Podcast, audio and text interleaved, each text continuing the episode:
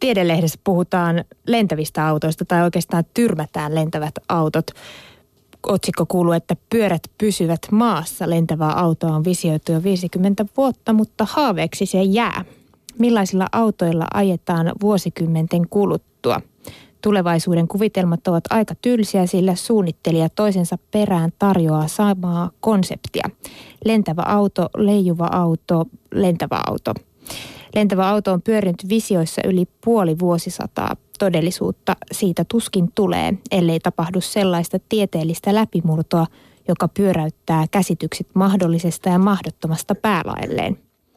Nyt ajateltavissa olevilla valmistusaineilla ja moottoreilla lentoauto olisi mielu, meluisa turvallisuudeltaan ja kyseenalainen, kallis ja hankala käyttää. Kuvaavaa hankkeelle on Paul Mollerin uran uurtava työ. Kanadalaissyntyinen insinööri on käyttänyt yli 40 vuotta ja ainakin 100 miljoonaa dollaria lentoauton kehittelyyn. Hänen tuoreen versionsa on Moller X400 Skycar, jonka luvataan kuljettavan neljä henkeä 1500 kilometrin matkan noin 600 kilometrin, 600 kilometrin tuntinopeudella. Polttoaineeksi käy bensiini, diesel, kaasu ja biopolttoaine.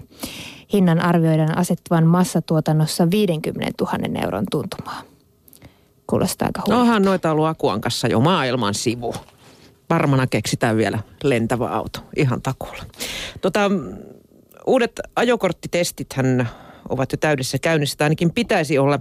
Tekniikka ja talous kertoo, että jopa Alzheimer löytyy näkötutkimuksessa.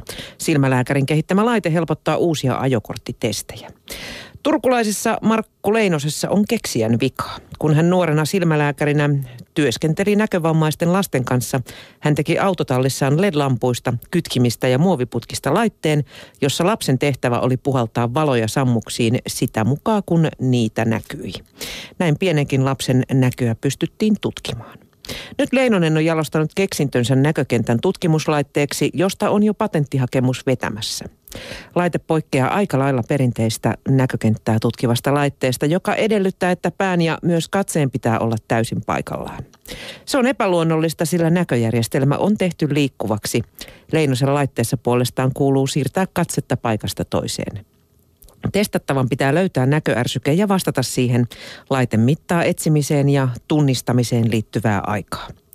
Leinonen uskoo, että laitteesta voi olla hyötyä myös Alzheimerin taudin tai päävammojen löytämisessä. Näkeminen hän on aivotoiminta ja näönvarainen etsiminen ja reagoiminen vaatii paljon hermostollisia yhteyksiä. Ja potentiaalisin asiakaskunta laitteelle löytyy siis ajokortti näöntarkastuksista, jotka perustuvat tuoreeseen EU-direktiiviin. Tämä laite mittaa juuri niitä ominaisuuksia, joita ajamiseen tarvitaan, kuten havainnointia ja reagoinnin nopeutta. Se antaa uuden välineen tutkia ikääntyvien ihmisten ajokykyä. Toistaiseksi laitteesta on olemassa vasta prototyyppi kliinisiä tutkimuksia varten, mutta Leinonen uskoo, että varsinainen tuote saadaisiin markkinoille jo ensi vuonna ja mistä muusta se oikeastaan riippuu kuin rahoituksesta. Veikkaanpa, että kuule, tämä sitä lyö rahoiksi. Se voi olla, että se lyö rahoiksi ja voi olla, että minä olen niitä, jotka sitten hänen testinsä mukaan testataan. Samaten, samaten. Vaihdetaan aihetta ihmisistä eläimiin. Tieteen kuvalehti on kerännyt erilaisia uskomuksia eläimistä ja sitten selvittänyt sen, että pitääkö nämä paikkaansa. Ensimmäisenä täällä olisi, että kultakala unohtaa kaiken jo kolmessa sekunnissa. On väitetty, että kultakalat eivät kärsi pienissä akva- akvaariomaljoissa sen ansiosta, että ne eivät juuri tajua ja muista mitään. Yleisen harhaluulon mukaan kala muka unohtaisi kulhossa kierroksen tehtyään, että se on uinut astian ympäri.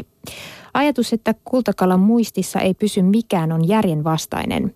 Kalahan ei selviäisi luonnossa, jos se ei pystyisi erottamaan ja painamaan mieleensä eri uhkatekijöitä, kuten petoja. Jos kultakala lähtisi karkuun ja unohtaisi siinä samassa olevansa pakomatkalla, sille voisi käydä köpelösti.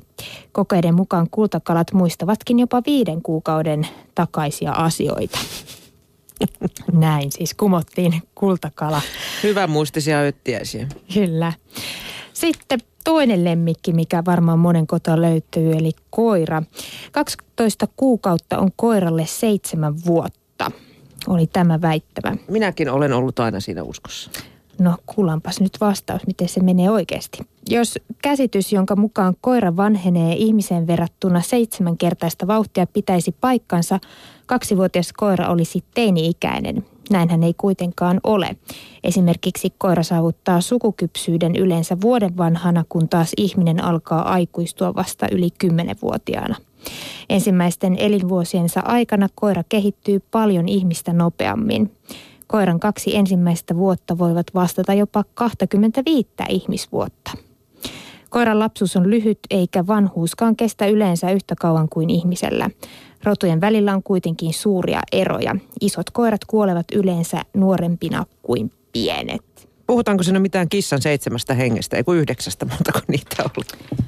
Tässä ei ole nyt otettu kissoja ollenkaan, pöllö on vielä. Okei. Okay. Pöllö on viisas eläin. Jos jo antiikin aikaan pöllöjä pidettiin älykkäinä lintuina, uskottiin, että kreikkalaisten viisauden jumala Atenea seurasi koko ajan pöllö. Pöllöt eivät kuitenkaan varsinaisesti loista älyllään. Ne ovat taitavia saalistajia ja niillä on erinomainen hämärnäkö, tarkka kuulo ja terävä syvyysnäkö. Mutta tosiaan viisauden esikuviksi niitä ei voi sanoa. Niin, ja eihän sitä nyt kauheasti ihmisen älyäkään kehuta, jos sanotaan, että sä olet aika pöllö. Puheen iltapäivä.